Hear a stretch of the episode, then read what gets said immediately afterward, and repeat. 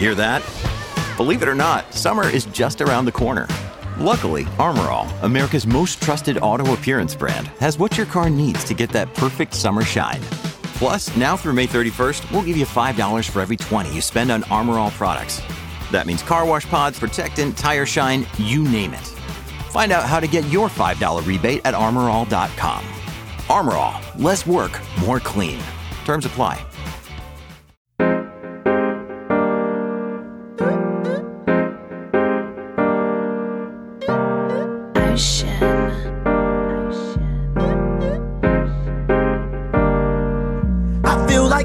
Motive, sipping, drinking Arizona. Mixtape just around the corner. Did a lot in California. Can't wait to drop this on you. Yeah, they gon' have fun with that. Smash like song in my song. Hello and welcome back to the podcast that is always up to speed with Formula One. Mark Daly and Mark Hamilton here, along with a very special guest co-host that we'll introduce in just a moment for our inaugural Formula One book club. Hammy, how's it going today, buddy? Oh, it is going fantastic. Weather, and again, we always talk about not regionalizing the podcast, but weather summer has arrived in Vancouver, so I'm very happy. I'll be doing a quick trip to the U.S. tomorrow. Dude, you've been saying summer's arrived for the last 2 months every time we get a sunny day, but hey, that's just me. That's just me. But driving to the U.S. tomorrow, so we'll be amongst our American listeners, which is fantastic. But I'm doing great. How about you? I'm doing great, and let's introduce our special guest co-host tonight. Why don't you do that? You can introduce our special guest co-host, because this is a relationship that you've grown over the weeks and months in the past. So why don't you do the honors, sir? Yeah, absolutely. So incredibly excited that very good friend of the show, Bird Pinkerton, joining us from New York City, resides in Brooklyn, the beautiful city of Brooklyn, is joining us today. Bird and I, our relationship began probably, I guess we're getting close to a year ago, and really the relationship was spawned just out of a shared and mutual love of Formula One, and to a lesser extent, a specific team in Formula One. But Bird, you and I have been talking about doing a book club episode for, it feels like, an eternity. One, we're doing it, and two, welcome to the show. How are you? Hi, I'm doing great. I will say that whatever the weather is up there, it is still disgustingly hot here in New York, so it's great. I'm glad you guys are coming to the U.S. so you can really not enjoy the weather here with all of us.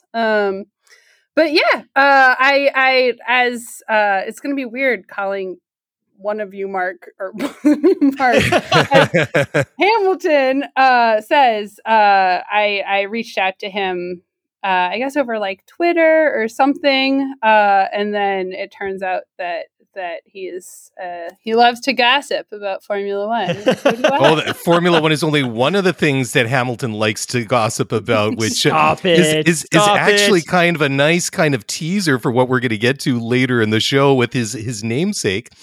But why don't we kind of build on it from there? So just maybe tell everybody a little bit of more about yourself and how you got into F1 and how you would kind of describe your journey along Formula One fandom. Yeah, so, I am normally just like a science reporter, and I would say that until like May of 2021, I had not only not watched F1, I had never watched like a sport in my life. I did not really understand sports. I had, a healthy skepticism for the whole genre. But yeah, as you may remember, there was a little thing called global pandemic, starting in 2020, but continuing into 2021. Sadly. And so my friend, essentially, we were watching the Monaco Grand Prix together, and I was like, what is this? Like, what is this? Why is this? I don't understand. This isn't a thing. And he said, no, like, watch this Netflix show. You might change your mind. And again, global pandemic. I had plenty of time on my hands. So I started watching Drive to Survive. Like, I don't think that I stopped watching. Like, I know I must have stopped watching because, like, sleep and food are, like, necessary things in one's life. But it felt like I just, like, did not stop watching until I'd gotten through the entire thing. And I was like, cool, this is all that matters to me now, or maybe ever. And so that was sort of what started me on. I was like watching, you know, Chain Bear videos on YouTube to be like, what is this dirty air? Like, who is a downforce?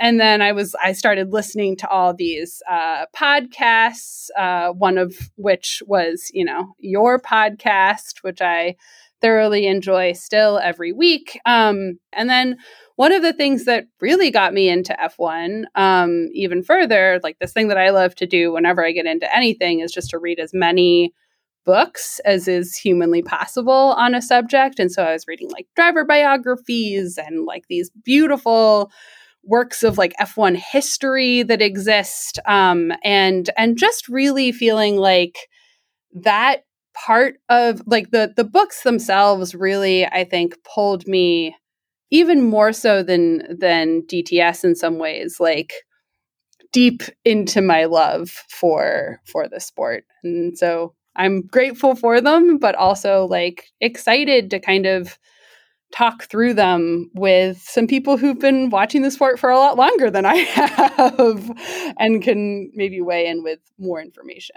It's kind of funny because myself, I'm a prolific reader. I mean, despite being insanely busy with many things in addition to family, work, and podcasts, whenever I have a spare moment, I always have, I take my e-reader with me everywhere, and it is ridiculously loaded with books on almost any subject, but I don't typically read a lot about Formula One. So when Hamilton came up with this idea that you guys had, that you were discussing, I was like, oh yeah, count me in. This would be really fun. But so this book we're going to talk is going to be a favorite team for a lot of people, but Bird, it might not necessarily be your favorite team. So before we get in that, why don't you just tell us, like, because everybody criticizes Hamilton for being a Mercedes and Lewis Hamilton homer, but that's okay. Maybe on this kind of show, because it's outside of the norm, that we can kind of divulge and reveal some of our favorite teams and drivers. I mean, I grew up in an era when Williams was number one. I grew up a big fan of Nigel Mansell and Damon Hill, and of course Jacques Villeneuve raced for them, and it kind of went from there. So what about you? Who's your favorite team? Who's your favorite driver? Everybody's got one. Oh, I am shamelessly, like, I love Williams forever. Williams is the best team. I don't understand why everyone doesn't see it. My like quick pitch to people for Williams is, one, you can buy Williams merch and not have it be like advertising for 16 other things. Two, it's like, I know that they've been purchased by Doralton Capital, but it still feels like that team is, it's the heart of F1. It's one of the few teams on the grid that really feels like they're only there for F1 and nothing else. They're not trying to sell you cars. They're not trying to sell you energy drinks. They're selling you someone's last name, which I really appreciate. And then also, I don't know, I just love it. I love an underdog. Last year, I still love George Russell. I love George Russell a lot. So he sort of was my favorite driver. He's still probably my favorite driver, but Albon is really up there as well, in part because he drives for the best team on the grid. That's awesome. Hey, so guys, why don't we just take a quick pause here? We'll take a quick break, because on the other side, we're going to introduce the book and we're going to dive right into it. This was a great read. It was a lot of fun, and we can't wait to share it with you. So guys, don't go away. We'll be back in just a moment.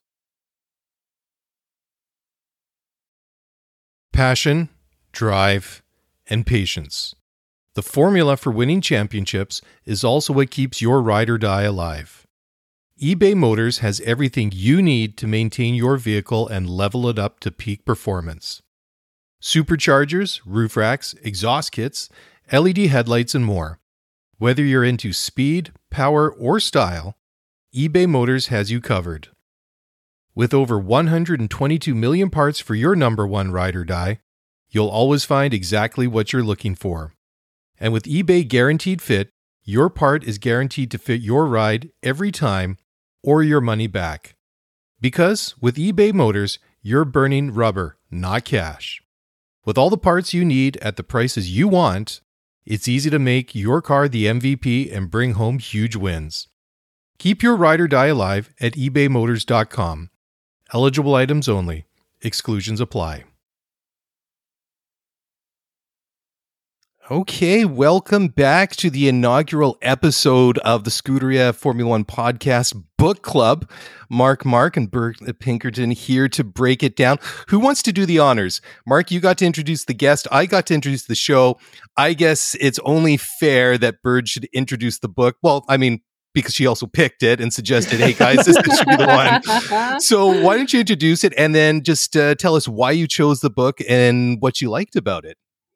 Yeah, so this is, it's a book called The Mechanic. It is written by a former McLaren mechanic. His name is Mark Elvis Priestley. What a great nickname. Yeah, I agree.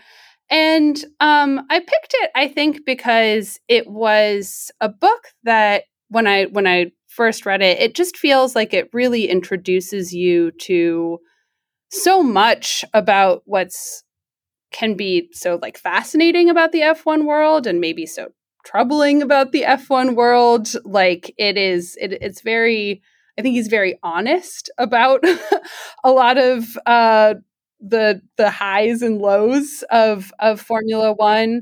And also, I enjoyed it because he's really good at like building suspense. He has a lot of scenes in this book where whether it's like he's trying to do a good pit stop, or he's like gotten in trouble for some shenanigans, or the team has gotten in trouble for some shenanigans, he'll like lay out what the shenaniganry was, and then he'll spend all of this time sort of imagining what the consequences could be. And it's often just him being like, I could lose my job, or like everyone's going to lose their job, and like I have a mortgage. And he takes you through like the whole him freaking out. And then generally it's like, and then everything was fine. But it really like, and again, with the pit stop, it's the same thing where he's just imagining all the things that could go wrong. And I think in that way, the book really does a good job of also introducing you to some of the emotions of being on that pit wall or the stakes of it. Because it would be easy to just sort of look back and be like, and then I did a perfect pit stop, and he knows how to milk it. Yeah.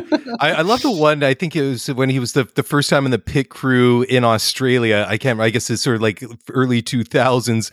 And he was the guy who would be holding the replacement nose and front wing.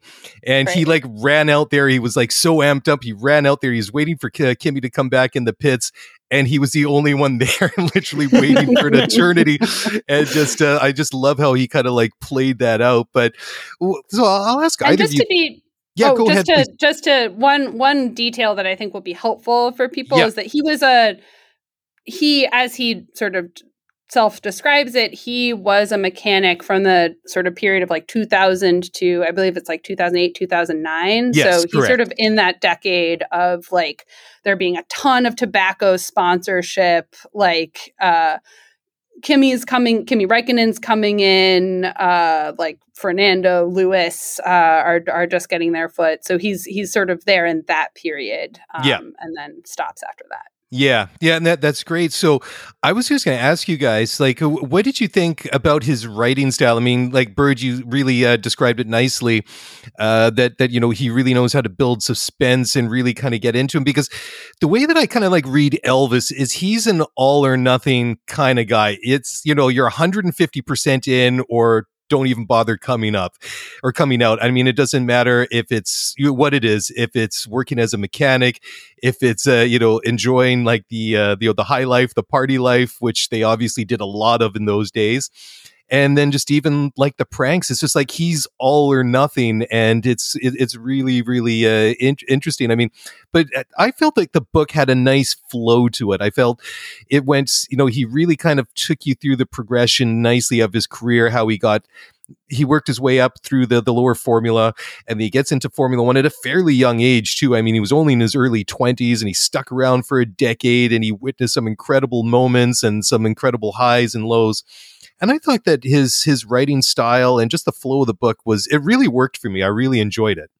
I'm sure both of you have read biographies in the past and you put it down at a certain point and it's just clear to you that the individual that's being documented is not the person who was the one typing up the book. To 100%. Me, yeah. It's pretty clear that there wasn't a ghostwriter here, or if there was, it was almost just for feedback and input and things like that. And I think that lends the book a sense of authenticity, because as he describes events and moments and circumstances and outcomes, it just feels very real, because he's using verbiage and language that I would expect somebody to tell me if they were telling me a true story of something that happened. Yeah. Like, it sounds like you're sitting next to him at certain points in the pub on a stool as he's describing some of his latest 100%. Shenanigans with his team. And it's not super flowery, it's not inauthentic, but I thought the writing style was very good. And at first I actually criticized the book for that, but as it went on, it became an endearing trait of the story and the way he kind of narrated that I really, really liked. I don't know if you guys agree.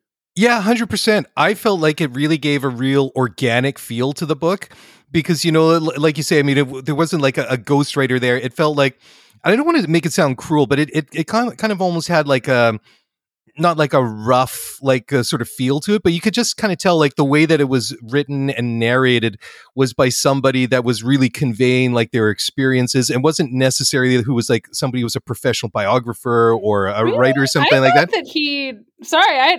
I just would disagree. Really? I personally found him to be a very good writer in terms of that, like sort of structuring stories. Like, people are often not particularly good at telling their own stories. He did have sort of like mixed bags of chapters. No, I think that his writing style is very nice, but the way that he kind of tells the story, like Mark said, it had like a feeling that I felt like I was almost being told the story almost face to face rather than reading the story. I guess that's how I kind of experienced it. And that's what I mean, that what it's got more of an organic feel to it, rather than style than a criticism, I think. Yeah, exactly. It's not a gossipy. It's not just gossiping. Yeah. I'm not trying to be critical about it, because I thought like the way that the book was written, I thought it really worked for the stories and everything that he was trying to tell. Listen, I think we're all here for one reason, and that's to get into the juicy part of the book. So I think the book, Mark Elvis Priestley. And by the way, as you guys were describing the Elvis, it finally dawned on me why that's his nickname. I couldn't put it together until a few moments ago. The book is fantastic. And Bird, I really like that you describe the era in which it takes place, because I think for a lot of people that are newer to Formula One, obviously there's some recency bias and they know what happened the last couple of years. And they're probably able to put together a pretty good picture of everything that happened since 2014. The book does a fantastic job of immersing you in that like 2000 to 2009 period. So it runs right into the global recession, which rocked the very foundation of Formula One. But it describes all of those years, which to me, I often describe as maximum Formula One, maximum tobacco money, which you described, maximum finances, maximum spending, and maximum craziness. After the global recession, the sport became much more mundane and controlled, even more so than even now. But I think this book does a really great job of describing just the craziest, potentially the craziest era of the sport, the craziest aerodynamics, and like I said, the craziest financing. So all of that said, there's some really juicy stuff here. Where do we want to start? Well, yeah, I mean, I was just going to say, sorry, Bird, just to say, first of all, I mean, when, you know, Mark's laid out this nice background, because there's some really, really big names and personalities in Formula One at this time. You've got Ron Dennis, who's head of McLaren. You got Max Mosley, who's the head of the FIA. You've got Bernie Ecclestone, who's the head of Formula One and Formula One management. You got team principals, in addition to Ron Dennis, like Flavio Briatore. Very polarizing egos and very polarizing people that, you know, you either, you know, I guess if you work in that organization, you know, you're probably one of their guys or one of their girls and you probably love them. But, you know, on the outside, you know, I know there's a lot of people out there that don't have a lot of love for, you know, somebody like Briatore or Ecclestone, for example. So let's actually start. I mean, Briatore and Ecclestone aside, because they're less touched on in here. Yes. I actually think this is like a perfect place to start with my favorite part of the book in terms of the juiciness, which is just kind of he spends a lot of the initial chapters just laying out like the culture at McLaren. He sort of talks about like what it's like to be a mechanic there. Like he gets into kind of gossip about specific drivers later, but he talks a lot about, you mentioned Ron Dennis, and he sort of has all these chapters about like what Ron Dennis is like as a boss. And I think Adrian Newey has stuff about this as well in his book that is perhaps even less flattering than this one. But like, you know, he's describing like he's working in this like space where he's not allowed to play the radio, and like everything has to be just so, and like Ron Dennis has like a 1,000,000,001 rules for like how McLaren is supposed to run and like the strictness of McLaren. There's like a scene that I love so much where they're in their garage and like they're not allowed to have music, and they're not allowed to have sugary snacks for some reason. And right. The Renault garage, which is having like way more fun next door, they turn up the music for them, and they're like bringing them care packages of snacks. So he creates this sort of this world of McLaren, which I found really sort of compelling and interesting.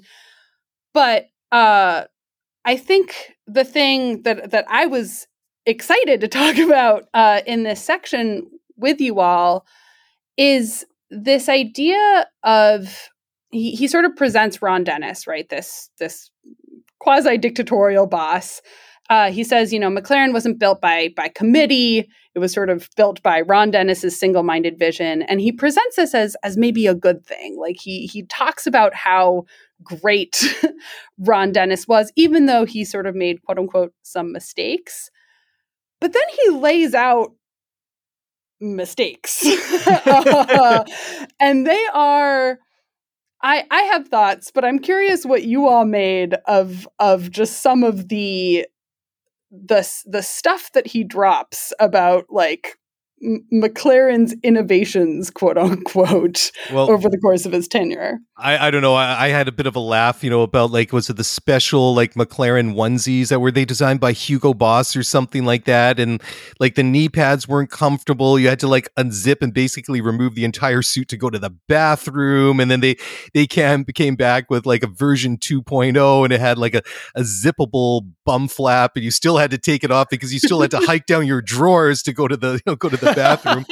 You know, because it's so funny, because you've got like on one side you've got like this Formula One team that is basically employing space age technology on the racetrack, and you've almost got this, you know, this comical scene of like these mechanics and people running around in the pits, and they can't even go to the bathroom properly because like these overalls are just so poorly designed. And then there's the other ones that had like the liquid cooled suits or something like that. You know, it was funny. And then and then even further on, you know, Marco was like to talk about the McLaren Technology Center, and it's supposed to be like the state of the art building, and it just like it sounds so crazy because it just sounds like the way that he describes it, that it's just almost there doesn't seem to be a lot of logic to some of the ways. It's like, you know, you got to go from one side of the factory to the other, and then it's like underground, and you have to like kind of like move the cars around in multiple like maneuvers to get it around the corner and things like that. And,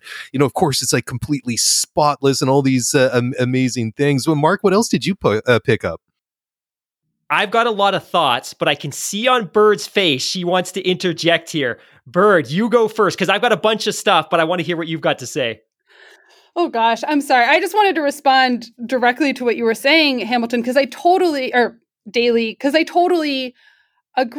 It felt like I think this was actually an era where people were really into like, or starting to get really into user testing. Like you would hear, I'm not sure if this is exactly that period, but people talking about Pixar, for example, designing their whole building to be the kind of place where like everyone would meet organically and all the rest of it. And it's like they took the McLaren Technology Center and were like, what if we made it the opposite of that? What if we made everything as inconvenient as was humanly possible?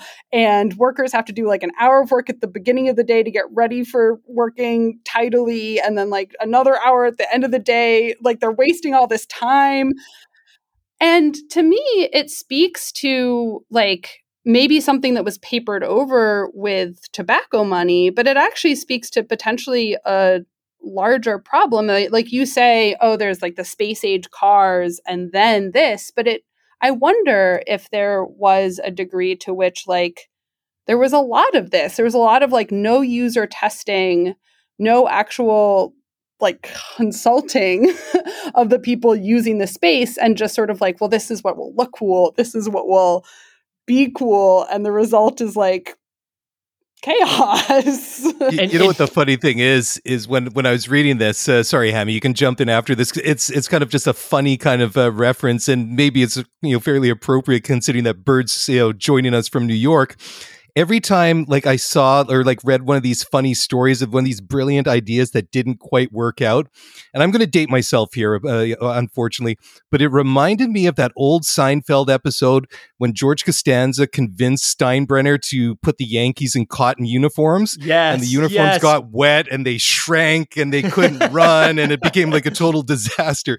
And that was the thing, like when I was reading about like those overalls or the water-cooled suit, the liquid-cooled suits or whatever they were and all these innovations, I kept going back to like Costanza and like the cotton uniforms because, you know, they breathe and, you know, all this stuff. But Hammy, jump in. I know you wanted to say something. I think one of my biggest takeaways, and I love this line of conversation with respect to this book, was everything to Ron Dennis was a marketing vehicle, right? Like the team may have been called McLaren, but it was ultimately going to reflect the brands of whoever wanted to cut him a check. And ultimately winning was important because that helps attract sponsors, but everything else was building up the brand and making it attractive to bring in tobacco money and sponsorship money. So ultimately, you know, those racing suits, well, it really didn't matter how they felt to the mechanics. It was more about how did they show up on TV and how did they show up in photographs. And likewise with the McLaren Technology Center in Surrey, it was less about form and function as it was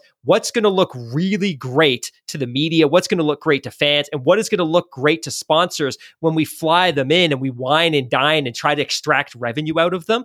And I think that was a big takeaway for me, was that a lot of the decision making was kind of made in isolation of common sense, which both of you just described. But I thought that was really, really interesting. And again, all of this ultimately though was only possible, going back to that point that Bird made earlier, because of this huge infusion of tobacco money, that none of this would be possible today because of A, the cost cap, but also because that tobacco money has long since been forced out of the sport. But yeah, fascinating. And it's why I think part of what I liked about this book so much was this feeling of like, there is like, let's peel back the curtain. Like we have this Wizard of Oz, and then behind the Wizard of Oz are like mechanics literally kneeling on zippers and getting tangled up in like coolant charging tubes. I didn't even like understand what they were getting tangled up in.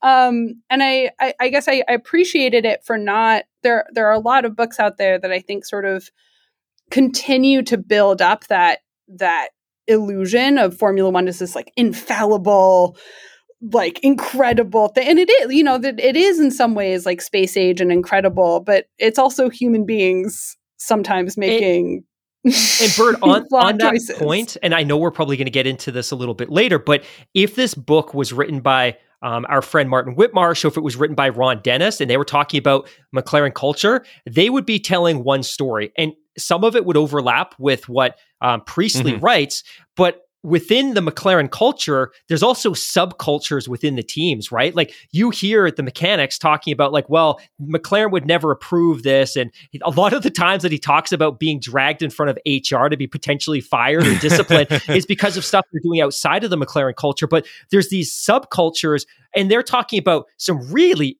ugly, super inappropriate hazing incidents that would never happen today. Yeah. So, yeah. I mean, Mark or Daly, if you want to tackle some of that, because that was the other thing that I'm shocked he was so open about some of this stuff. Yeah, I was shocked, but I kind of appreciate it too. Like the sort of hedonistic sort of, you know, party like there's no tomorrow, or party like it's 1999, because it literally was.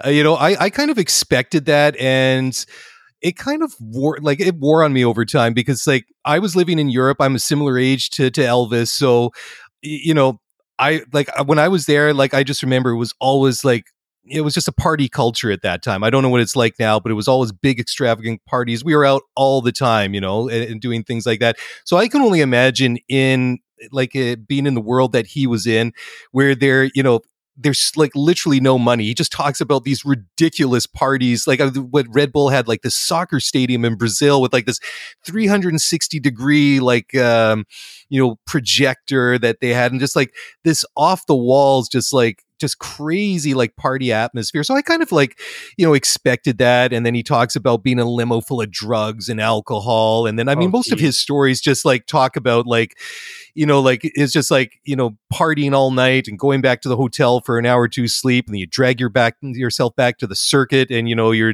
still kind of crazy. That kind of wore on me a little bit, because it reminded me a lot about like myself and my friend circle back in the day, and just about like the stupid things we were kind of like bragging about. But I kind of understood it too, and you know, like the egos as well, like I kind of understand that as well, but like I can live with that, because I kind of lived that to a much smaller scale, like that party lifestyle. But it was something like the hazing stuff I really didn't like they were talking about like the, you know, like when somebody would like leave McLaren, like, I mean, it was just like really nasty, like the stuff they were doing. Like they were talking about like one guy that like they basically stripped them.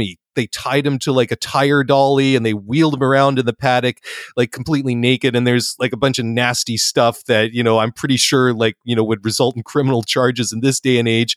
And I'm not going to repeat it here, because it's pretty nasty. And like, even like Michael Schumacher had to like, you know, go complain about, I think he called them the savages at McLaren. And there's lots of stuff. I mean, I love a good prank, and there was plenty of good stories about good pranks, but there was a lot of like, you know, very frank and honest, you know, recollections of stuff that was clearly over the line. And I think that just kind of like reading or hearing the tone, you could kind of tell that some of it, he was either, because I don't think he was involved in some of like the extreme stuff, but I don't think he didn't really approve of it either. Maybe that's just me.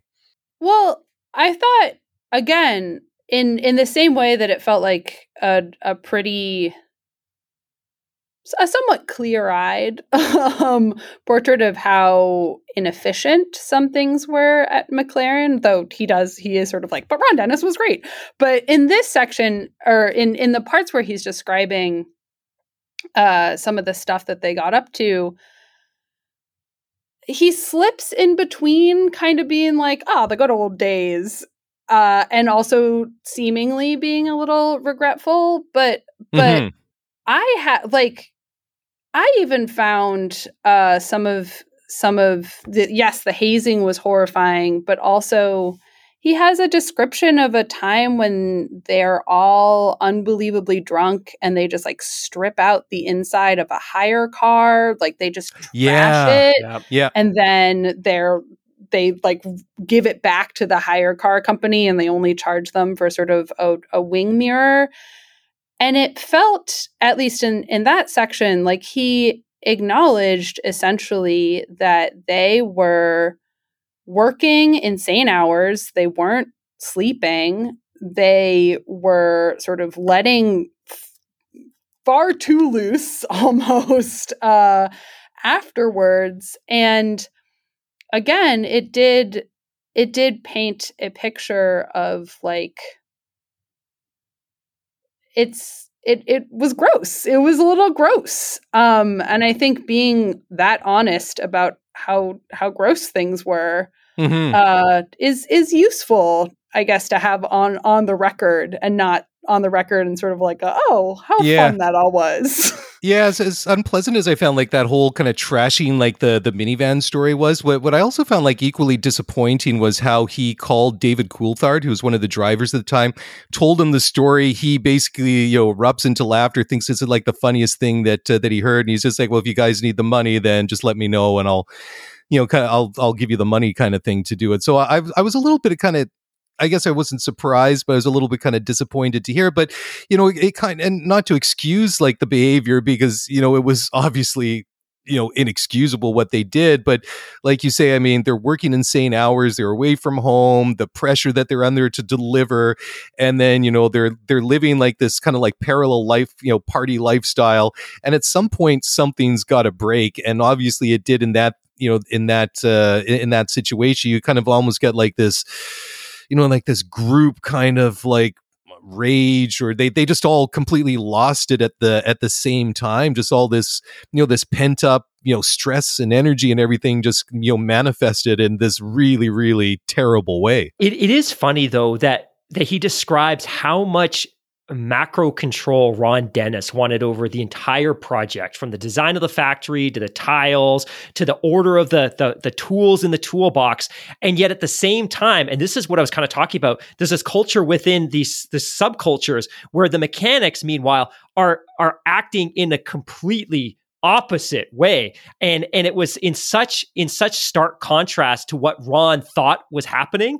And I think that's why he always assumed the worst when he was constantly being disciplined, like, okay, this will be the time. And then that last time he kind of walked around knowing, and the prank was when he dyed Kimi Räikkönen's hands during a Grand Prix, not even knowing whether that would have an impact on his ability to drive a car. He gets a final written warning. So it's funny that Ron's got this project. He's got super tight control over every imaginable element of it, yet people within his organization are acting in really destructive ways, destructive to the physical world around them, but also to themselves, because Daly, you make a great point about the fact that this was pre-curfew. So for everyone that's new to Formula One, mechanics operate under a strict curfew to protect, one, it's a cost play, but two, it's a competitive balance play, but three, it's also to protect the well-being of the mechanics. There was no such thing. These mechanics could work 24 hours straight, sleep 2 hours, and work 24 hours straight. But what he was describing was they would work those long days, wouldn't go back to the hotel and sleep. They'd go and party, grab an hour of sleep, and then go straight back to working on the machines that were going to jettison their drivers around a track at 120 kilometers an hour. It's insane. It literally is insane.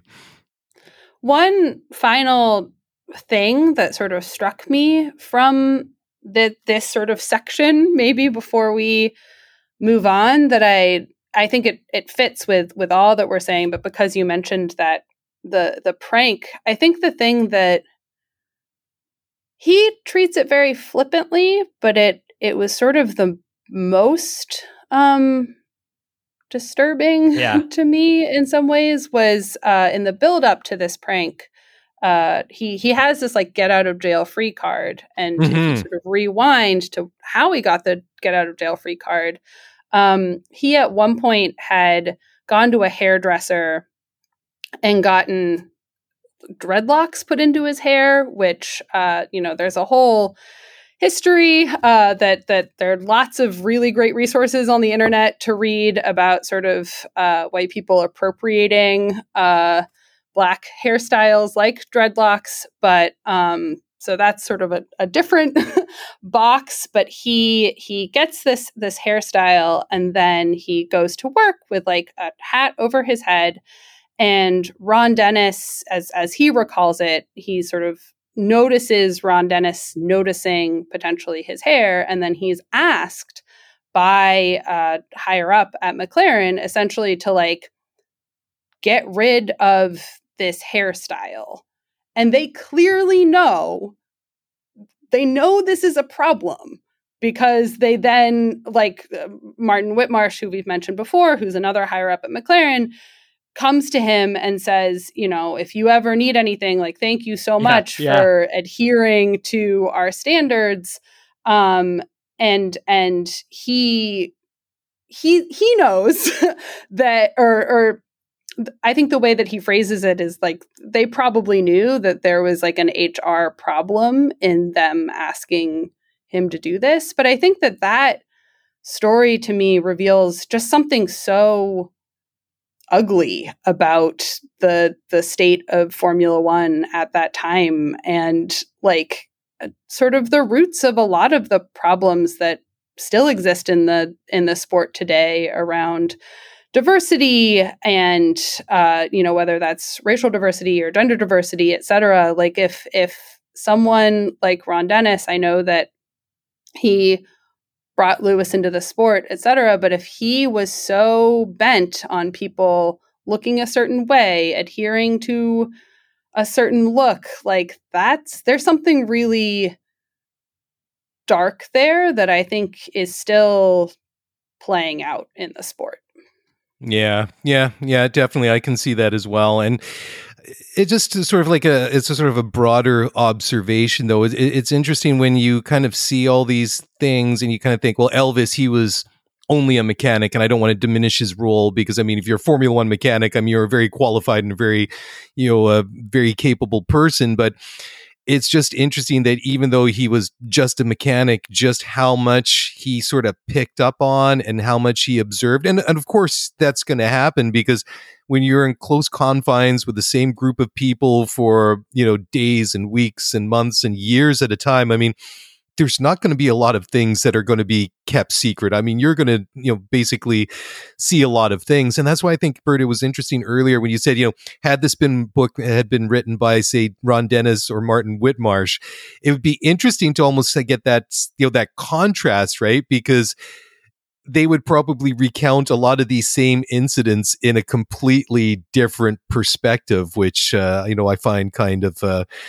interesting. But yeah, the whole dreadlocks story, that was an interesting one. And then how he kind of parlayed that later on, years later, to the, and it was almost like a badge of honor that, you know, if you got like your final written warning at McLaren, I think one of the, you know, the one of the senior people said, "Oh, Elvis, don't worry about it. Everybody who's, you know, ever done anything or been important to the team, everybody who is someone who's got a final written warning at some point." It was almost like, you know, if you're one of the boys, you know, you should have one of these, you know, in your personnel file, right? Just on that note as well. The other thing was Hamilton's insight, also. Just yeah, not mine, but yeah. But sorry. Keep going, Hamilton. No, I was just going to say the other thought too, and I'm just going to pick up with what you were saying, Daley, about it being a boys' club. We talk about the lack of diversity and the lack of people of color and the lack of women in Formula One today in 2022. As you read through this book, he recounts interactions with dozens or hundreds of people within the world of Formula One. None of them are women.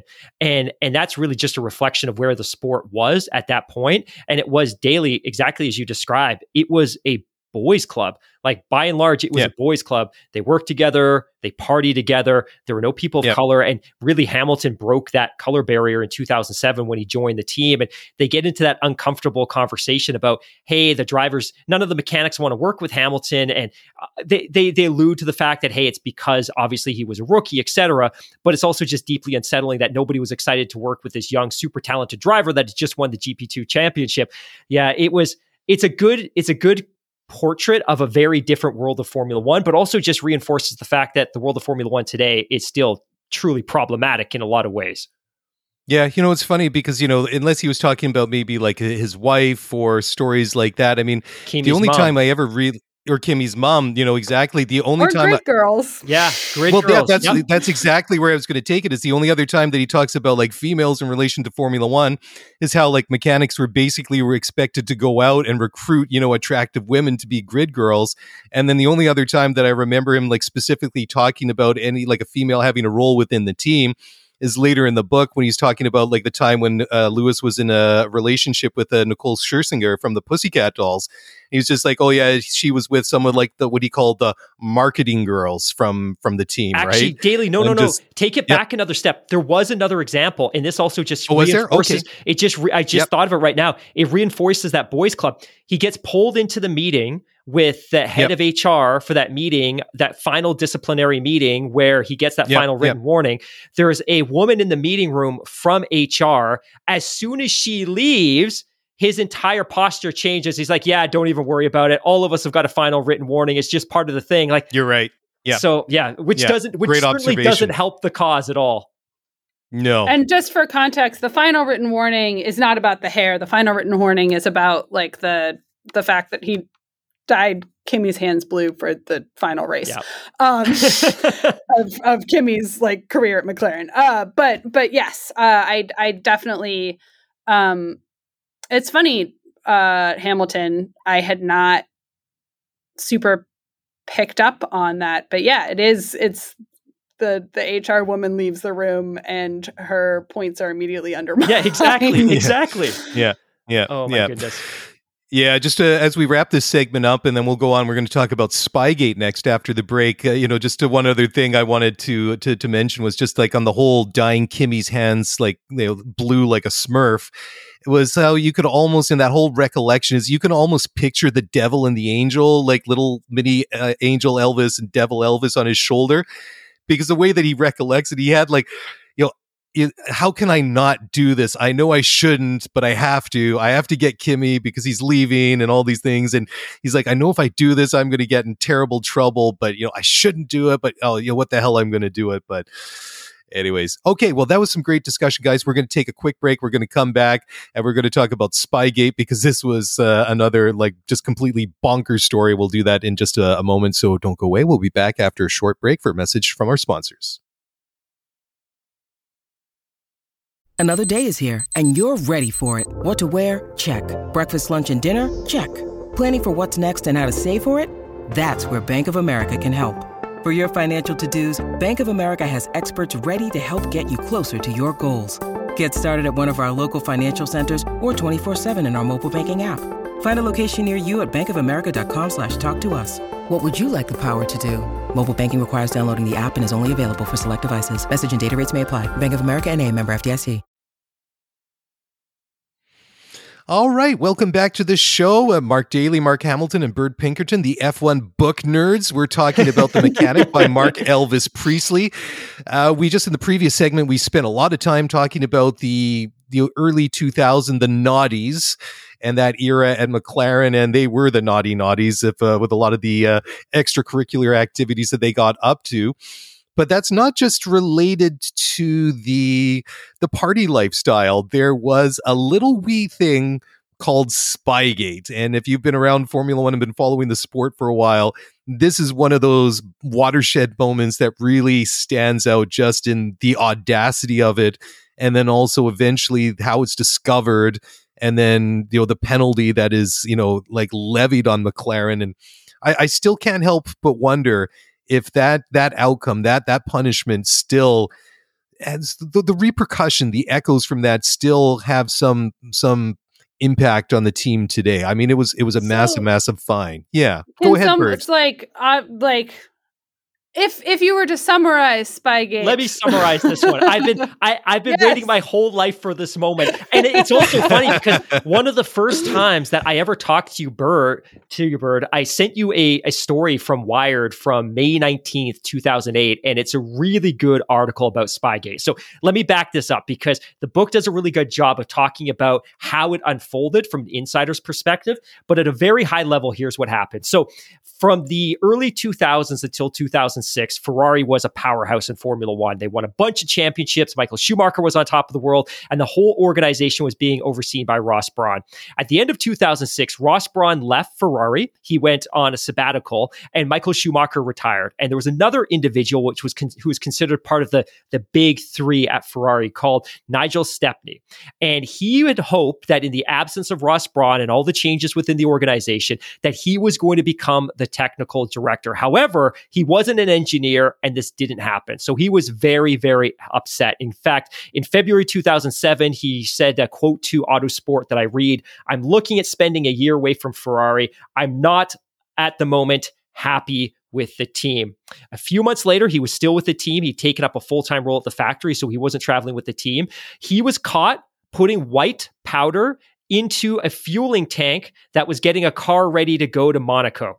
So he was caught by the police. He was taken down to the police station. They searched him. They found powder on his body. They searched his house. They found powder there. Now, while this was going on, he was also in close contact with a friend who he worked with previously at Ferrari named Michael Coughlin. And Michael Coughlin was one of the designers at McLaren. And as he grew increasingly disenchanted with Ferrari, he began sharing more and more information with Michael Coughlin, giving him some technical drawings, some information about their current car. He'd also shared with him that he believed that the floor of the current Ferrari was illegal. Michael Coughlin had shared that with somebody else on the team at McLaren, didn't say where he got it from. That information found its way to the FIA, and the FIA investigated, found out that, hey, it's not within the code, but we're not going to punish Ferrari. It also became well known within the organization that he may have had a conversation or been having ongoing conversations with Nigel Stepney. So his boss pulled him aside and said, look, this relationship has to end. You need to see him in person and sever all communications with him. It has to stop. So he got on a flight and he flew to Europe and he met with his good friend, Nigel Stepney. And instead of terminating the relationship, he took from him 780 pages of technical diagrams and instructions on the current Ferrari car, the 2007 Ferrari car. He brought them home, gave them to his wife, and said, I need you to go down to a local copy shop, have them scan them, load them onto CD, and then I need you to destroy the physical copies. So she did exactly that.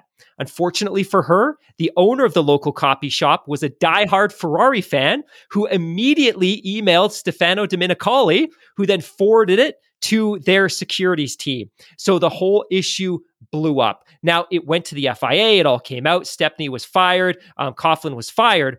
But the FIA investigated, and they ultimately determined that, hey, good news is this. The information that Ferrari provided didn't go any farther than Coughlin. So in July, there was a hearing from the FIA, and they said, look, no punishment because the information didn't go farther than this one person. Now, where it gets interesting, and this kind of intertwines with another segment that we're going to do, the information did come out. And I'm not going to share how yet. The information did come out that they were widely shared within the organization, that the drivers knew about it, the drivers were sharing data, the engineers were sharing data, mechanics were sharing data. So ultimately, in September, there was another hearing, and it was thought at the time that Max Mosley, who hated Ron Dennis, that they thought McLaren was going to be banned from the championship permanently. That didn't ultimately happen. They were stripped of all of their constructors' points for the entire season, meaning they lost out on all of the prize money, and they were fined a remarkable $100 million. Bird, I'll pass it over. Crazy. To you. Well, yeah. So this, first of all, I feel like Hamilton, you should just write your own book detailing scandals. But also, you know, you had sent me this article. I enjoyed this article very much when I read it. But what I enjoyed about this book was, again, getting that, like, what I described before, that feeling of like, I have a mortgage, like what's going to happen to the team? He gives you that feeling of not necessarily here's juicy insider stuff about what we knew, because he just keeps on being like, we didn't know anything. Like, we were mechanics.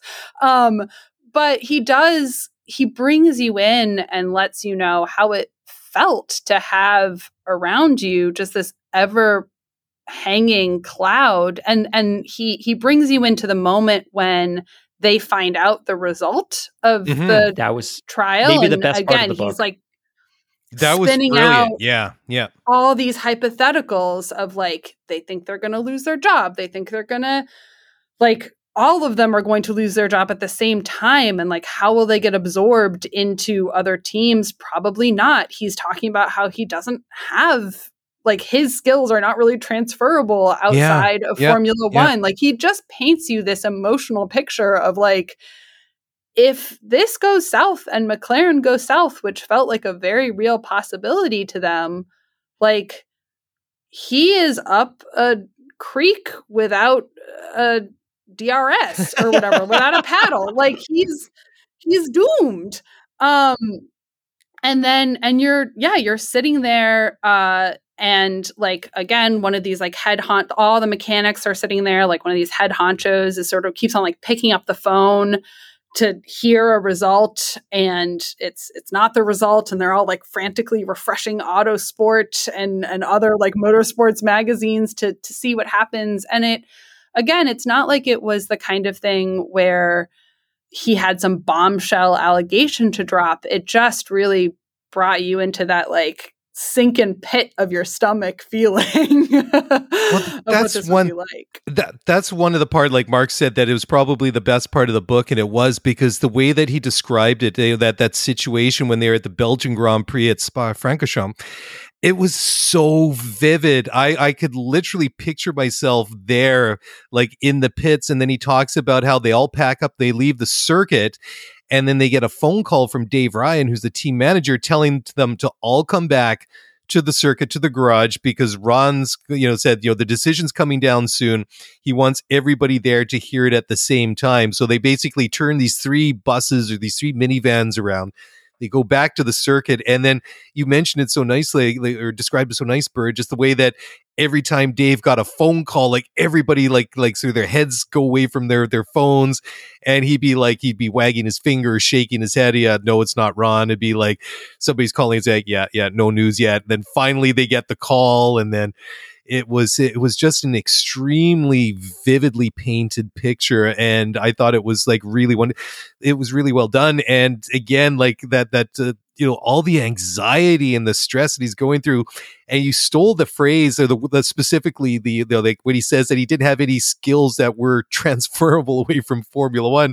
He's just like, if we get booted out of Formula One and I don't get a job with another team, I'm basically screwed. And it was hard,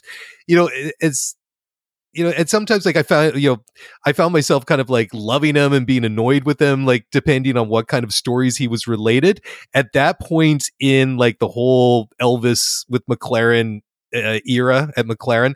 I felt a lot of empathy with him, because, I don't know about everybody else, but, I've been in situations when, like the company I've been working for is like, there's rumored like downsizing and stuff like that. You feel like that stress, oh crap, am I going to have a job next Monday or whatever it is. And so I could empathize with him there, but it was crazy too. And then he also relates this other story. This was actually before the whole chapter on Spygate. When apparently there was some point afterwards where Max Mosley, encounters Ron Dennis and said something about like the whole $100 million fine. He said, you sort of whispered into Ron's ear something to, I can't remember the exact quote, which I think it was all hearsay. You probably can't say the exact quote. I'm not going to say the exact quote because we were talking about inappropriate things, right. But he apparently sort of leaned over to Ron and whispered in his ear. He said the $100 million fine was broken down into two parts. $1 million was for the infraction and $99 million was for being a bleep. And, that was just sort of the level of dislike that Mosley had for Ron Dennis, supposedly. I just want to reinforce something because I think Bird makes a really good point that I look at this through the lenses of it just being a really entertaining spectacle. But for Bird, you're right. Like there were 1,000 people working for this team. And if you flash back to 2007, it was widely speculated that McLaren was going to be permanently banned from F1. It wasn't going to be a fine. It wasn't going to be losing constructors points. It was going to be done. And nobody knew. So in that moment that you both described, they're sitting there waiting to find out if they're going to have jobs. Because if the ruling came down differently, they may have packed up at the garage and just gone home forever. And the team would have been liquidated and gone.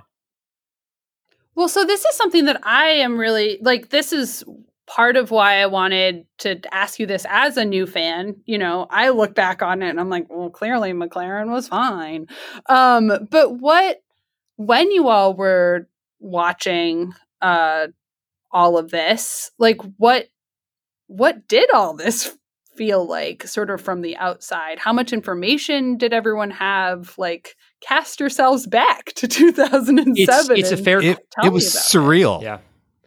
No, and yeah. I was gonna add, like, one, I agree with Daly. It was surreal, but the way that we ingested the news was very differently because it was pre-social media. So there's no Instagram, there was no Twitter, there was no Discord. We principally got our message or our information from messaging boards, which were wholly unreliable and largely speculative, or news sites. And obviously all of the news sites had different agendas and different sources. So we only learned about things at a very high level, and we weren't getting the information piecemeal as it kind of dripped out bit by bit by bit. But it was absolutely surreal. And I think my expectation was that they were going to be extracted from the championship and possibly banned from the sport. And it was during an era where F1 was struggling because obviously Michael Schumacher had been dominating for a long time. And, you know, while we look back on that romantically, like, hey, there's this all-time great winning these championships, people were very much turned off from Formula One because of that. We hear a lot about people saying, hey, you know what, Hamilton was winning too much, the sport wasn't competitive. Formula One had the same problem with Schumacher. So it was in this period. And then Schumacher retires, which isn't necessarily a great thing either because there's no heir apparent. And then all of a sudden, 2007 starts and you've got this wild championship battle. So at the beginning of 2007, all I remember is the excitement that Hamilton bursts on the scene. He's winning races, contending for a championship. Alonso's there expecting to be the number one driver. So there's this wild narrative. Meanwhile, Ferrari, both Felipe Massa and Kimi Räikkönen are hyper competitive. And then all of a sudden, come June, it all just crumbles. All of it crumbles, both the driver piece, which we'll talk about in a minute, but also the perception of this finely honed image that Ron Dennis had spent decades crafting, this polished, spit-polished, finely manicured McLaren project. And all of a sudden, the perception of it just shatters and never recovers. And the other thing that the book doesn't really get into, and sorry, I'm going to ramble for 2 more seconds, but the other thing that the book really doesn't get into is Mercedes during this era McLaren during this era was a Mercedes works team. Let's be very clear about this. Mercedes was supplying engines to one team. They were funding half the project. And even before Spygate, they were deeply unhappy with their role. They were paying half of all of the bills. They had very little input into the design of the car, and they had zero input into driver selection. So they were already very unhappy. And then when this happened, McLaren Mercedes, their name gets dragged through the mud, even though they were documented as having no involvement. And furthermore, Mercedes paid half of that fine. So this Spygate was also the end of the relationship between those two teams. And it's ultimately what spurred Mercedes on to buy Brawn in 2009. And then it also probably sowed the initial seeds for Ron Dennis's eventual removal and exit from McLaren, because when I go back and read this whole, get this insider scoop from somebody that was there and witnessed it and lived it, up close and personal, like Elvis did, it really is. It's almost comical the way like the whole thing unraveled. I mean, as audacious and as criminal as it was, the way that Stepney was feeding this information to Coughlin out of malice, this hatred and this this. Revenge, that he wants to levy against Ferrari. It's incredible because, I have this really insensitive and inappropriate, stereotype in my mind of this little Italian guy in this copy shop that, and in 2009, it's not like it is now where we literally, we had a lot of information in 2009, but now it's crazy how much information we have at our fingertips. But how in 2009 does this guy have like a direct line basically to Stefano Domenicali at Maranello? He doesn't. I think that they had to submit on some website. We don't. That's a whole other. Someone contacted their just helpline, and it's. Oh, is that how? Okay. This is my understanding. Take that with I don't know anything. So then I think it was just sort of like a totally. Thank gosh someone was going to the info at Ferrari.com or .it and checking that email inbox. But it is when you say this stuff about the pettiness of it all, I think there's sort of a larger pettiness happening that Hamilton has alluded to that also was interesting to read through in this book.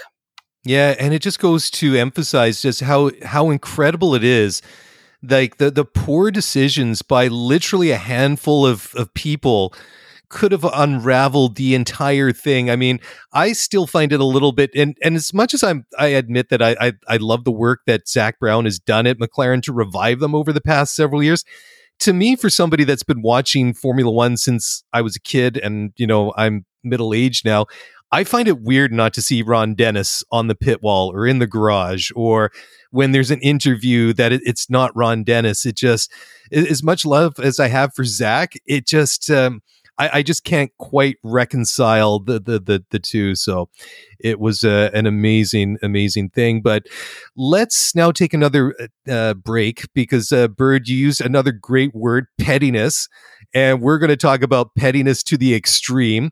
And we're going to do that in a moment when we talk about the extremely fragile and petty relationship between Fernando Alonso and Lewis Hamilton. We'll do that in just a moment, so don't go away. When you need mealtime inspiration, it's worth shopping Kroger, where you'll find over 30,000 mouthwatering choices that excite your inner foodie. And no matter what tasty choice you make, you'll enjoy our everyday low prices, plus extra ways to save, like digital coupons worth over $600 each week. You can also save up to $1 off per gallon at the pump with fuel points. More savings and more inspiring flavors make shopping Kroger worth it every time. Kroger, fresh for everyone. Fuel restrictions apply. All right, welcome back. And we are now moving into the final segment, discussing The Mechanic by Mark Elvis Priestley, former McLaren Formula One mechanic. And one other thing that I just want to mention, the one thing that really hooked me to wanting to read this story more was the cover. How badass is that cover? With the, it's basically from, you know, it's obviously got to be Elvis. You know, why else would it be anyone else? But you just can't tell it's him, because it's basically shoulders up. He's in the pit lane. He's got his overalls on. I wonder if these are the, you know, the cotton Yankee uniform equivalent McLaren mechanics overalls. But it's got, he's got like that cool chromed helmet that the McLaren mechanics wore back in the day. You know, the chrome mirrored goggles. It just, it looks super, super cool. I mean, we were talking earlier about how like Ron Dennis did everything with a purpose and how there was like the brand and everything. That just, you know, that's just such a cool picture. Anyways, this is going to be a fun segment, because this is something that's kind of perpetuated through the years. And obviously last year in 2021, the situation between Max Verstappen, that is, and Lewis Hamilton kind of got a little bit heated at times on the track. But that was in terms of competitiveness and, you know, crossing the lines and some, obviously some very favorable calls going a certain Dutch driver's way, which we don't need to get into. That's a little bit beyond the discussion that we're having right now. But Lewis, at this time, he's just breaking into the sport. Fernando has been in the sport for about several years now. He's fresh off of two world championships in 2005 and 2006 with Renault. He goes over to McLaren, which I'm assuming is just after he probably burnt the bridges at Renault the first yep. time. And, you know, the burning bridges yep. is, you know, kind of a common theme in Fernando's career. So he ends up at McLaren, and then, you know, you get, he's partnered up with Lewis Hamilton. And you have this kind of like Cinderella story, because Lewis has kind of come up through the system. He's been like a McLaren driver. And there's this, you know, this wonderful story about when Lewis was a kid, he met Ron McLaren at an event and told him one day he was going to drive his Formula One cars. And then, you know, fast forward several years later, you know, after he's come up through the junior formula and GP2, he becomes a McLaren driver. And it was kind of interesting, too, the way that Elvis recounts how Elvis obviously was with the team, and he had been for many years at this point, kind of working up through the test team and to the T car and then on to the race car and whatnot. Just almost a little bit of like skepticism that they had around Lewis that, you know, that, and it's a very kind of like similar story we've heard in recent years when Ferrari signed Charles Leclerc, because it's like, we don't need to develop drivers. We're McLaren. We've got the money. We can just go and get the best driver that we want. We don't need to develop guys. And Lewis had kind of caught everybody's attention you know, the year before with some of the, you know, the crazy things and how fast he was in GP2 and the amazing things that he was doing there. But there still was like a little bit of skepticism. It's like, you know, who's this guy? He's this young kid. He's unproven. You know, why should he be here? And that sort of thing. And, you know, in fairly short order, he endears himself to the team because they go on like this preseason trip to Finland, I believe it was. And Lewis, you can tell, like, I mean, there isn't really, I don't think anything like the inappropriate sort of shenanigans that, you know, like Priestley like recounts earlier, but Lewis, he gets in, he sort of like bonds with people. And then it doesn't take too long before, you know, he sort of, he's bonded with them, and he's, you know, he's sort of getting some footholds within the team. And then, you know, when they're working on the car, you know, he's very curious, he's making suggestions, and he's very engaged with that whole process. So slowly but surely he starts to really, you know, endear himself to the team. But it's interesting as like the season goes on and how quickly Lewis establishes himself like on the track, and how quickly he kind of, you know, he's getting better results than Fernando in races and in qualifying. And Fernando, pardon my French, he's getting pissed off about this because he's, you know, double world champion. He's at his apex. He's just like, you know, there should not be any question about this. And then there's like some of like this really petty stuff. And, you know, like Bird used the you know, pettiness, and that's the perfect word, because I think was it at the Hungarian Grand Prix that year? Like they had this order of who would go out onto the track first, and then Lewis goes out to the end of the pit lane first. He wouldn't move over Fernando, and it kind of ruins his hot lap. And then, you know, Fernando comes back into the to the pits, and they get to go out for one final hot lap. And then Fernando blocks the like the pit lane just long enough so he can get around at the end of Q3. He puts in his flying lap. He gets pole, and then Lewis, he just comes around, and like Fernando just makes it over the start finish line with like a second or two to spare before like the session closes, but his time will still count. And then Lewis doesn't. So at that point, I think that was like a real, you know, one of those real benchmark moments. It was just like, okay, you know, your gloves are coming off, and it just kind of went south from there. Like, what did you guys like make about that? Because that, for me, that was one incident in many of these kind of like escalating, upping the ante kind of like incidents. Well, again, this story, right? Like, I think everyone watched that happen and sort of watched that unfold. They were watching, you know, Lewis first sort of being on the podium behind Fernando and then ahead of Fernando, and we're watching the drama that season. So I think, again, maybe what I found so compelling about this book or this narrative was how much it showed like how fickle I guess the mechanics could be. Like he has all these sort of descriptions of, you know, Lewis was humble at the beginning, and then we all felt like maybe he was faking it when he was thanking the team later. Like, was he playing a political game? And like Fernando seems to have burned a million bridges among his mechanics by just like being paranoid and not trusting the team. And I took away from that, not, you know, oh, Lewis was humble and then became not humble or something, but more so how like how quickly these mechanics sort of do form these impressions of these drivers. And it's clear that this guy really liked Kimi throughout, and had much more distance, I think, from both Lewis and Alonso. And so that insight, like the drama is fantastic, and like watching the 2007 season, I think is a trip. But that feeling of like the shifting winds within the team and how the team sort of sours is almost as or more compelling to me. Just for a little bit of context, I'll read a passage here out of Elvis's book, and this is from the Spygate chapter, chapter 17, when he says, quote, Lewis was very deliberate in praising the team at every opportunity. He detailed what a wonderful job they'd been doing all year and how proud he was of everybody. Fernando, of course, did not. This almost devious under-the-radar sniping was a tactic Lewis would frequently use that year, mostly behind the scenes within our team, and it wasn't a trait that many people warmed to. In the garage, a lot of the lads became suspicious.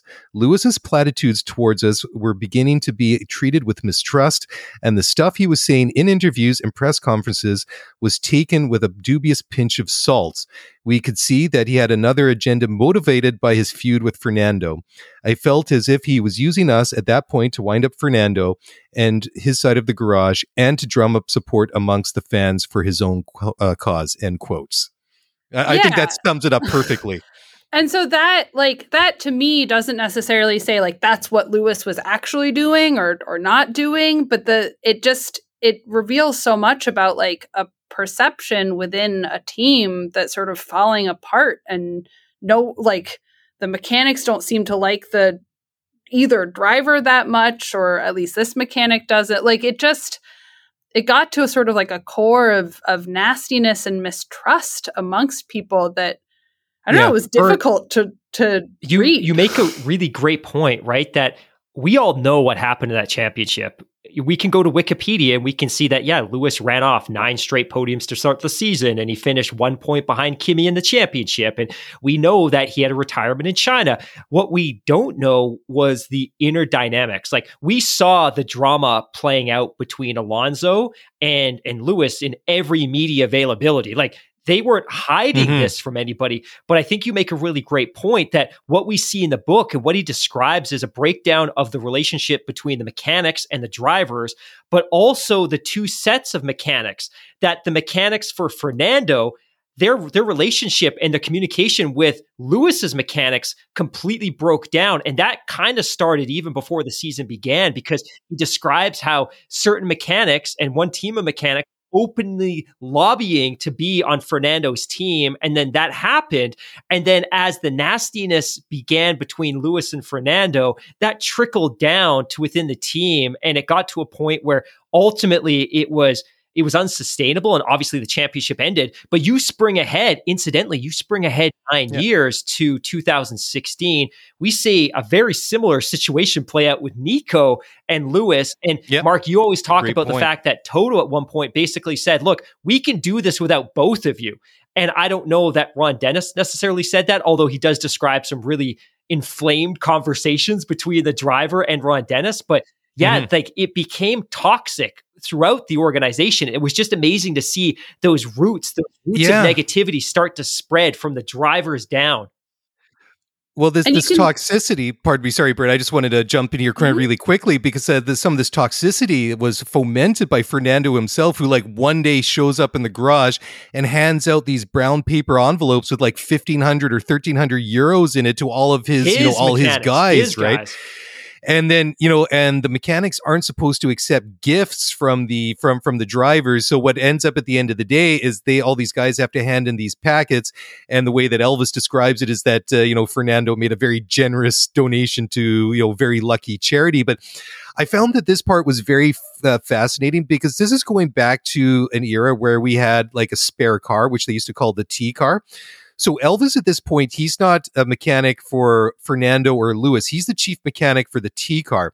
So he basically has to have this car set up and ready to go for either one of these guys.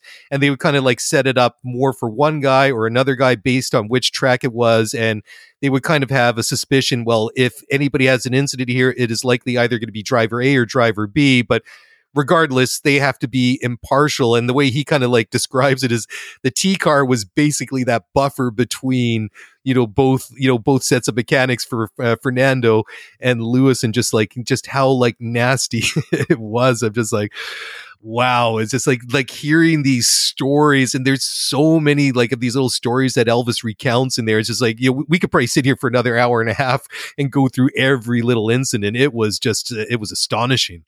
But again, you know, he puts him, when he describes himself as being in that T car, he sort of is like, so I wasn't on either team, right? Like, I'm more of an impartial person. But then as in that quote, I think that quote that you read is fascinating because I'm phrasing it as bias, not like everyone has their own like bias, right? Like their own perspective. And it's like the lens that he is looking through is just one of toxicity. Like everything was so sour on that team that he doesn't like either driver seemingly by the end of it. And he describes at the end, he says they're ashamed of the drivers. And at the end, he's like, because Kimi has just left McLaren. He's gone to Ferrari. Yeah. And when Kimi wins the championship, he doesn't seem that upset. He's kind of like, well, like, I'm glad that this driver that I do like won, which is just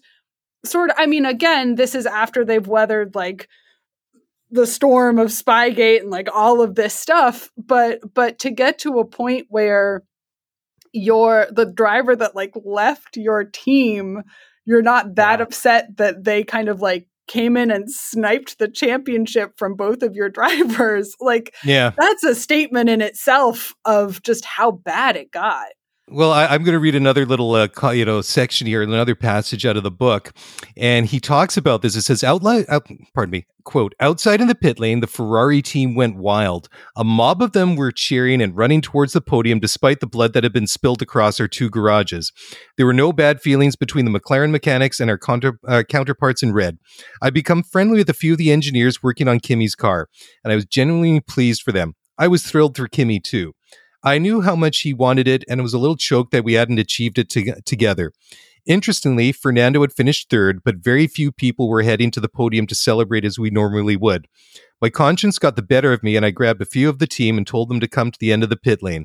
We had to show some support for our man. I knew it might be the last time that Fernando appeared in one of our cars. I felt we should gather together under the podium for one final time. It might help prove to him how dedicated we'd been to his cause all along. End quote. Because there was a lot of suspicion, you know, Fernando, I think, had a lot of doubts and a lot of conspiracy theories that he wasn't getting like the number one status, or, you know, he wasn't getting the equipment or the preferential treatment or equipment that he expected with his number one status as a double world champion. But, you know, there's another part of the discussion that we haven't talked to, and this is a direct tie back into Spygate. And I'm going to let Hamilton talk about this because he did such an eloquent and such a good job summing up Spygate. Because initially the reports are, this information's gone no further than from Stepney to Coughlin to his wife to the copy shop, where it's intercepted and sent to info@ferrari.it, when then eventually it ends up at somebody important's inbox, and then it unravels from there. And then, you know, the word within McLaren itself is it didn't go any further than that. Hammy, you take it up from there, because it did. It's pretty 100% simple. It did. 100%. So it's pretty simple. Hungary was a flashpoint in the season. You did a great job of describing specifically what happened, which was Hamilton snipes Fernando, gets on track, puts in that ultra fast pole time, and then Fernando comes in, blocks Hamilton, so Hamilton can't go in and put in a faster lap. Fernando goes out, puts in a faster lap, secures pole. So there's some pettiness. Once both of the drivers return to the garage, it's just screaming matches and screaming matches. The screaming matches continue to the following day, at which point Fernando makes a threat to Ron Dennis that not only was he very much aware of all of the information being shared within the team, but that he was a part of emails where said information was being shared, and that he threatened to personally send that to the FIA. Ron Dennis, in his wisdom, actually contacts Max Mosley directly and says, I think it's an empty threat, but you might be getting some emails. And ultimately, Fernando Alonso follows through on that threat and is reported to have sent emails directly to Bernie, including information that was highly problematic in the subsequent investigation that was to come, including information such as asking and receiving information from Coughlin about certain elements and aspects of the 2007 Ferrari car. So yeah, pretty crazy. You know, it brought back a lot of memories I had that I think had become buried, because I remember that after this whole thing kind of went down, and then Fernando, obviously his tenure at McLaren, it's done. You know, it's over. And, you know, we talked about like burning bridges. He moves on to Ferrari, and incredibly, you know, several years after that, in 2015, he goes back to McLaren again. Okay, this is a new era, but, you know, in the bigger context, there's not really a lot of daylight between Fernando McLaren part two than, you know, the Spygate scandal. You know, it just, you know, it was still very, very fresh. And I've kind of mellowed a little bit on Fernando at, you know, as the years have gone by, but, you know, it really brought back some negative opinions and some negative emotions that I had, definitely. Yeah. I mean, I guess this is sort of why I loved reading this book, is I think it stirs up feelings, so I can feel totally. A little like I got to live through this time that I didn't actually get to watch. And yeah, this stuff that we've mentioned before, which is that, like, I don't know, there is a lot that is ugly in this book, some of which he sort of acknowledges is ugly, some of which I think passes a little under the radar for him, but that he sort of puts out there at least. And so, yeah, I guess it's sort of part of the reason that it felt like a document of Formula One to me. As we start to wind it up now, like we would be remiss if we didn't just sort of talk briefly about like Lewis's championship year. And it's interesting because I really felt that, you know, Elvis didn't really approve of the way that Lewis had conducted himself. He talks about how he'd sort of changed in a very short amount of time from this very humble young man to this very, you know, very savvy and almost kind of like slippery character. And then he talks about some of these like never aired like interviews that Lewis had done for British TV that, you know, would have painted him in a very bad light. And, you know, basically, and he doesn't say who or what or where or when and exactly what was said, but, you know, he did these interviews that would really not, you know, he would not have come across very good in the public's eye when Leo McLaren would get phone calls and or emails or whatever saying, you know, like, what do you guys want to do about this? And, you know, ultimately these things never saw the light of day. But it's interesting because then he goes in to talk about 2008, which is Lewis championship season. And it was funny, kind of like looking back in the rearview mirror, 2008 in McLaren was kind of like 2017 to 2021 at Mercedes, because you got Lewis as the alpha dog. He's got a driver that's capable, but not quite as good as him. He's an ultra nice guy. He's the ultra team player. Coincidentally, just like Valtteri Bottas, he's a Finnish driver by the name of Heikki Kovalainen, and people who've been around will recognize that name. And then Lewis goes on to win the championship in Brazil that year, when Felipe Massa was world champion for like 15 seconds until was a Timo Glock spun out, and then Lewis only had to finish fifth, and, you know, because I think Sebastian Vettel had pipped him and dropped him out of fifth down to sixth, and then, you know, there was some rain and Glock put it off the track there, and then Lewis got what he needed to do. And it's funny too, because you could tell, like, when he starts talking about like 2008, there's a definite shift. Is as much as you could tell he didn't approve of the way that Lewis handled himself in the Fernando year, that when it came to 2008, he was definitely much 100% team Lewis, team LA. Yeah, right? I think this is like, this is actually the part that I liked the least about the book, was him making these like very definitive statements about how Lewis was handling himself, and like seeming to like enter in Lewis's head and be like, he was humble, now he's not humble anymore. Yeah. And then like just being like, you know what, never mind, like Lewis is fine. Like, you can tell it feels more like it's representative of what's happening in the team and in the it's like coloring everything about how he sees things. And so those parts, I was a little bit like, okay, you're making some very definitive statements about like why someone's doing something or what they're doing. And I it's part of the reason that I think I actually really liked the parts of the book where he's talking about like his experience as a mechanic, having certain things like happen to him or like just like being given these race suits, etc. It felt like he was more able to describe like what was going on in his head at those moments, because I just take with so many grains of salt, that comparison. But that being said, I think like the clearest, or I take with so many grains of salt that sort of characterization of Lewis, maybe because again, like I said, we then hit 2008 and he's like, and then Lewis was great again. Yeah. Like, okay. Yeah.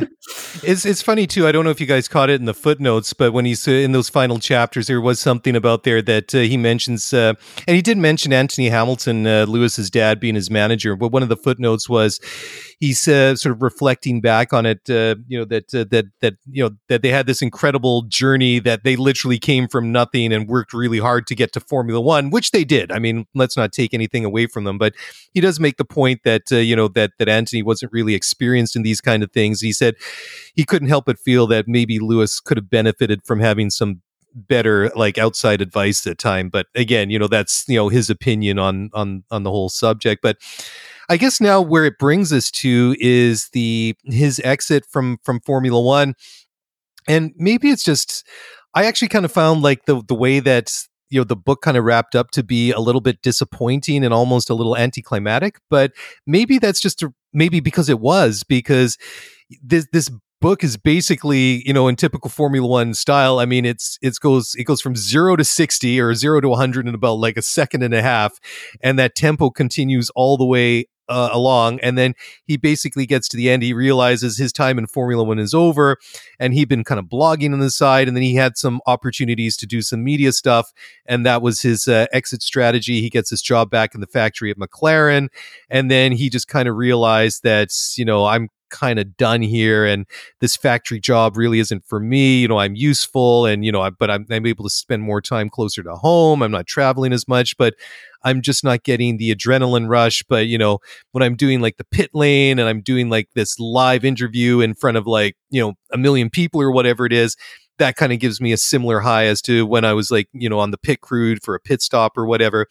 And it just kind of ends. And I found it a little bit disappointing, but that's basically the way that his career wrapped up. So I guess in that sense, it is fitting to, rather than kind of dragging it out and, kind of, adding things that don't really add to the story itself. But it wasn't really kind of the end I was hoping for. But like I say, it probably in context, it's the way that the story should have, it should have ended. Interesting. I mean, I liked the way he frames it is we won a championship. I wanted to win a championship. I wanted to win see a driver win a championship. I'd done it, and I wanted to actually adhere to he I think the way he says is he'd seen so many people sort of achieve the thing and then be what if I can do it again? Yeah. So I actually found it sort of, I mean, maybe there's a feeling of Nico Rosberg getting his championship and retiring. Yeah. Great comparison. That's what you're responding to. Perfect. Yeah. But I respect him for being cool, I'm out. Yeah. Yeah, no, that's fair enough. But, it's just kind of funny, the way that I think maybe my disappointment at that point is that right from the very first paragraph on the first page, I started vicariously living through Mark Priestley and his career at McLaren. And then, so I guess that, my disappointment stems from the fact that, he achieved everything that he wanted. He wanted to do a slightly different role and, being a little bit older, his priorities in life were changing a little bit. And I guess that's where my disappointment comes from, is that this really, crazy, audacious, larger than life, incredible story that touched on so many key points in that first decade of the 2000s ultimately came to an end. And I mean, he's still doing things involved with Formula One from a different perspective, but I was just, I was so hooked, and I was, as much as I love some stories and kind of turn my nose up in disapproval at others, he really had me hooked on all these different stories that he recollected. All of a sudden it was over, and I'm just dude, Elvis, I'm not ready for it to be over yet. Don't you can't do this to us, but such is life, and the pressures of Formula One. And like you said, Bird, he's just we achieved what we came here to do. I got that chip, and now it's time to do something else. But that's the beauty of sorry, Hamilton, to jump in again, but that's the beauty of Formula One, right? Like, I didn't realize that sports were this dramatic TV show you get to keep watching and it doesn't get canceled. Like, yeah. There will be other people who will tell us about other chapters of, this like weird, wacky, slightly corrupt drama that is Formula One. Forget the Kardashians. Formula One is literally the ultimate reality TV show, which Netflix has done such a fantastic job over the past several years of conveying. So, okay, crunch time. I think we've covered all the high points, the low points, everything in between. Now, this is where the rubber hits the road, pun intended. On a scale of 1 to 10, Hammy, you get to go first. The Mechanic by Mark Elvis Priestley, a score 8 out of 10. What are you giving this one? So there's a lot to like in this book. I think for me, maybe what brings it down a little bit is I would love to have known more about the Mercedes-McLaren dynamic, because that was a battle throughout this era as well. I didn't touch on it, but I very much agree with Bird that I think he does a really great job of describing Ron Dennis and Martin Whitmarsh and other members of the team just through observations of how they conduct themselves. When it got to Lewis and to a lesser extent Alonso, he somehow found a way of getting into their head and describing their personality as if he was in them, which I thought was a little bit weird. And I would have preferred, like, hey, you can describe how they conducted themselves just by describing what you saw. Don't psychologically inject yourself into them. So I didn't like that. But overall, I thought the book was really, really good. And it was everything that I was hoping it was going to be. And I loved how authentic it was. And he described some really uncomfortable things. Like we talked about those hazing events, which hopefully could never happen today, but it lends a degree of authenticity to the book. And it also helps pull back the curtain on what Formula One was like 15 years ago, which is crazy to think about it. So for me, I have very high standards. So I'll give it a 7 out of 10, which is for me a good score. Okay. Bird, how about yourself? What are you going to rate The Mechanic at?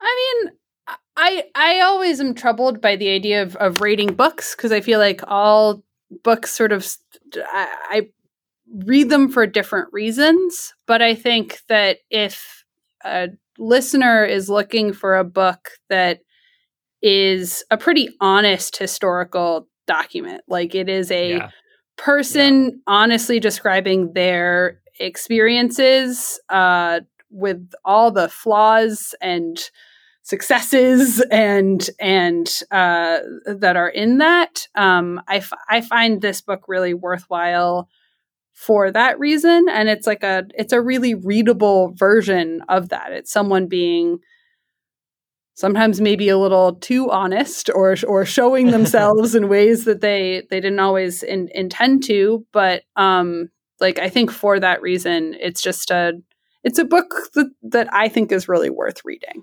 Yeah, absolutely. Yeah, I'll echo that sentiment. I'm going to go one up on Hamilton. I'm going to give it an 8.5 out of 10. I really enjoyed it.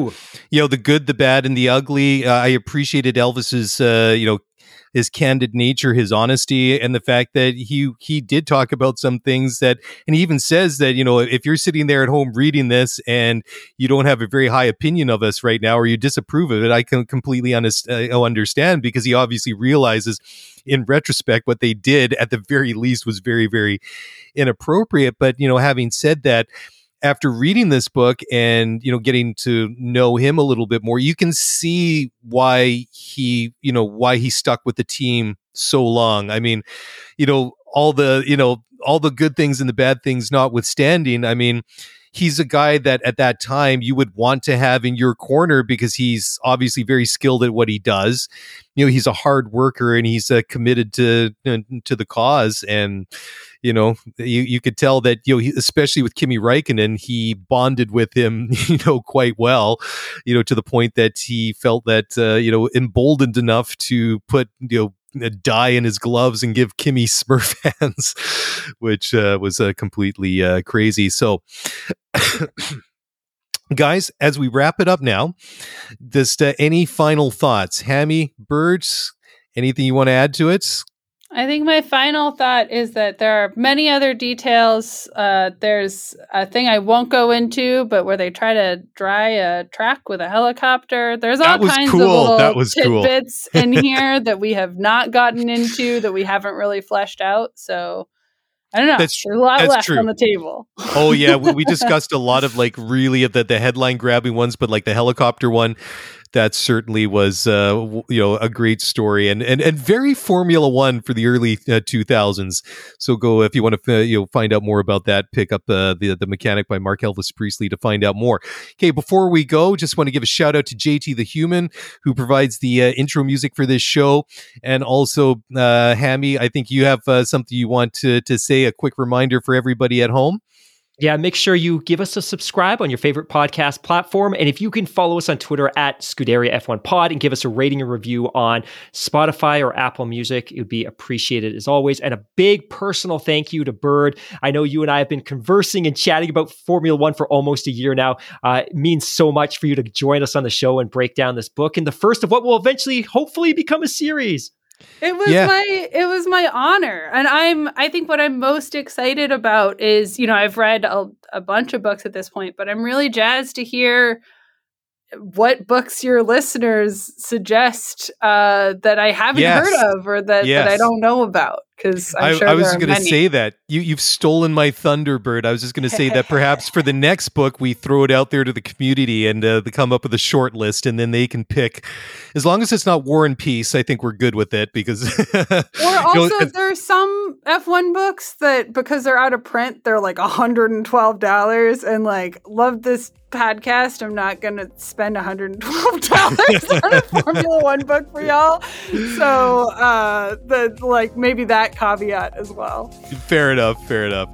Well, Mark, Bird, thanks so much for this, guys. If you want to give us any suggestions for the next book club reading, by all means do so. Send us a tweet, send us an email at scuderyf1pod@gmail.com. And that's it. That's a wrap. Enjoy the show and enjoy the summer break, and we'll talk to you again very, very soon. Bye for now.